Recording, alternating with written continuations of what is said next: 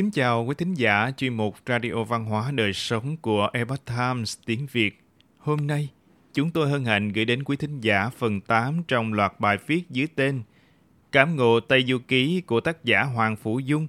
Phần này có nhan đề Ngộ không dùng binh pháp trấn an đường tăng. Bài do Oanh Lê biên dịch theo bản gốc lấy từ Epoch Times Hoa ngữ. Mời quý vị cùng lắng nghe. Trong tay Du Ký hồi thứ 32, công tàu trực Nhật đã dặn dò Ngộ Không rằng kiếp nạn ở Bình Đỉnh Sơn rất nguy hiểm, nhất định phải cẩn thận bảo hộ sư phụ.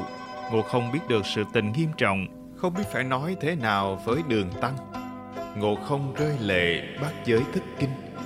Ngộ Không nghĩ rằng nếu đem sự thật nói với đường tăng, thì sư phụ không làm được gì, chắc chắn sẽ khóc mất thôi.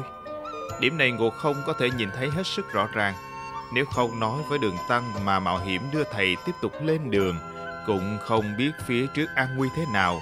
Không may thầy bị bắt thì lão tôn lại phải lao tâm khổ tứ.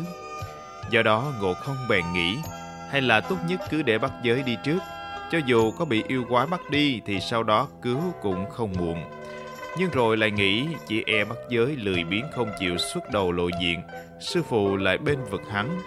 Ngộ không biết đường tăng bên vực bắt giới, có thể sẽ không đồng ý, sau đó Ngộ Không bèn nghĩ ra một cách miễn cưỡng rơi lệ mà thực hiện. Điều này sẽ khiến bắc giới sợ chết khiếp mất thôi. bắc giới nhanh chóng hiểu ra biểu cảm trên gương mặt của Ngộ Không. Ngay lập tức đòi phân chia hành lý, bán ngựa bạch mã rồi mua quan tài chuẩn bị sẵn cho đường tăng lúc về già. Sa tăng thật thà không hiểu ý của nhị sư huynh, tại sao đột nhiên lại muốn giải tán chứ? Bắc giới cho rằng Ngộ Không là bậc hảo hán lên trời xuống đất, lên núi đao xuống biển lửa, vào vặt dầu đều không sợ hãi. Bậc hảo hán hôm nay bỗng dưng lo lắng, nước mắt đầm đìa, do đó đoán định rằng con yêu quái này nhất định rất hung tợn.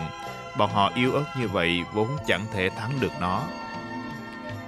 Thiện ác nhất niệm tự có quả báo.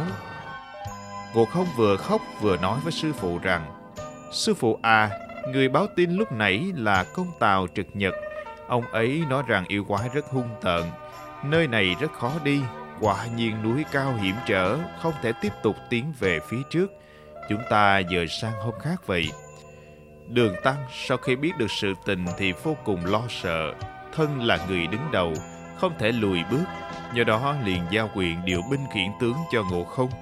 Ngộ Không được tự ý điều động bắt giới và sa tăng. Thuộc không sai bắt giới vào núi dò đường. Trước khi vào núi, bắt giới nói, nếu ta vào núi thăm dò, người ta nhìn thấy cái đầu heo của lão trư ta, nhất định sẽ bao vây ta lại, rồi bắt đêm về nhà làm thịt, đợi đến cuối năm sẽ ăn ta mất thôi. Trùng hợp là sau đó bắt giới quả thật đã bị bắt. Bọn yêu quái dự tính đem bắt giới đi ngâm ở hồ tịnh thủy, sắc muối lên rồi sẽ đem bắt giới làm thành thịt sấy khô, những lời mà yêu quái nói thật không khác gì những lời bác giới đã nói trước đó. Một lời nói đùa của bác giới quả thật đã ứng nghiệm. Diễn biến của sự việc đã diễn ra theo đúng niềm đầu của bác giới. Từ xưa đến nay, mọi người đều biết rằng phàm là việc gì cũng đều có thiện ác báo ứng. Một niệm thiện ác đều có quả báo. Cổ nhân nói rằng, phúc họa không có cửa đều do người tự chiêu mời. Tựa như trồng dưa được dưa, trồng đậu được đậu vậy chính là đạo lý này. Trong tiểu thuyết thông qua sự miêu tả về ngộ không và bát giới đã phát họa được tâm chấp trước của đường tăng. Đường tăng có nghi tâm, chưa trông thấy yêu quái mà lòng đã lo lắng trong gà hóa cuốc. Đường tăng bên vực bao che cho bát giới, duy hộ tâm chấp trước của bản thân. Điểm này ngộ không nhìn thấy hết sức rõ ràng. Những tạp niệm và tâm chấp trước này ngược lại còn cung cấp thêm năng lượng cho yêu ma Cô không sử dụng binh pháp trấn an đường tăng. Lúc yêu quái chỉ tay vào đường tăng Đường tăng ngay lập tức rùng mình sợ hãi, Tinh thần bất định. Để trấn an đường tăng, Cô không lấy gậy kim cô ra, Dựa theo binh pháp lục thao tam lược Mà thi triển thần thông. Đường tăng ngồi trên lưng ngựa, Mặc dù không hiểu binh pháp, Nhưng khi trông thấy trận thế của ngộ không, Thì cũng cảm thấy đây là một trận thế hiếm gặp, Thế gian có một không hai. Đám yêu quái trên núi sau khi nhìn thấy cũng bị làm sợ đến hồn siêu phách lạc. Cả bọn đều thất thanh. Lục thao tam lược là binh pháp, ngộ không vung gậy kim cô theo binh pháp, binh pháp thời Trung Quốc cổ đại, bất luận là binh pháp của Tôn Tử, Khương Tử Nha hay Gia Cát Lượng thì căn nguyên đều lấy đạo làm gốc.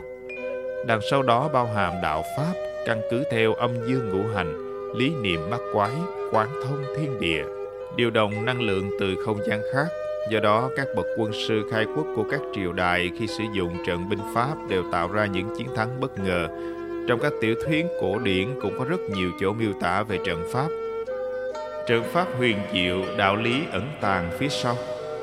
Trong Tam Quốc Diễn Nghĩa, Gia Cát Lượng tinh thông binh Pháp, ông đã sử dụng những hòn đá để tạo nên bát quái trận, vận dụng thần cơ, biến hóa khôn lường. Hòn đá bình thường cũng có thể trở thành 10 vạn hùng binh. Trong phong thần diễn nghĩa, được tin Thái sư đại chiến Tây Kỳ, thần công báo liền mê hoặc các vị đại tiên tu đạo bày bố thập tuyệt trận trong cuộc đại chiến chính tà này, giúp đỡ cho Chu Vũ Vương phá trận đồ đều là những thế ngoại cao nhân. Nhiên đăng cổ Phật, Thái ấp chân nhân, văn thù, phổ hiền chân nhân, từ hàng đại sĩ đến các vị chính thần đều hết lòng tương trợ. Bên trận xem ra có vẻ tầm thường, nhưng đằng sau đó là các vị tiên nhân đang thi triển đạo hạnh. Đạo hạnh càng chính, càng thâm sâu, thì thần thông càng to lớn. Ngộ không vung gậy kim cô, người không hiểu thì cho rằng ngộ không đang đâm chọc loạn xạ. Nhưng nếu là như vậy thì bọn yêu quái khi trông thấy cảnh này đã không sợ đến mức hồn bay phách lạc như thế. Kính mời quý thính giả đón nghe tiếp phần chính gặp khó khăn chính là lò luyện đan vô hình. Quý thính giả thân mến, chuyên mục Radio Văn hóa Đời Sống của Epoch Times tiếng Việt đến đây là hết. Để đọc các bài viết khác của chúng tôi, quý vị có thể truy cập vào trang web epochtimesviet.com. Cảm ơn quý vị đã lắng nghe, quan tâm và đăng ký kênh. Chào tạm biệt và hẹn gặp lại quý vị trong chương trình lần sau. Kính chúc mọi điều bình an và tốt lành đến quý vị cùng người thân.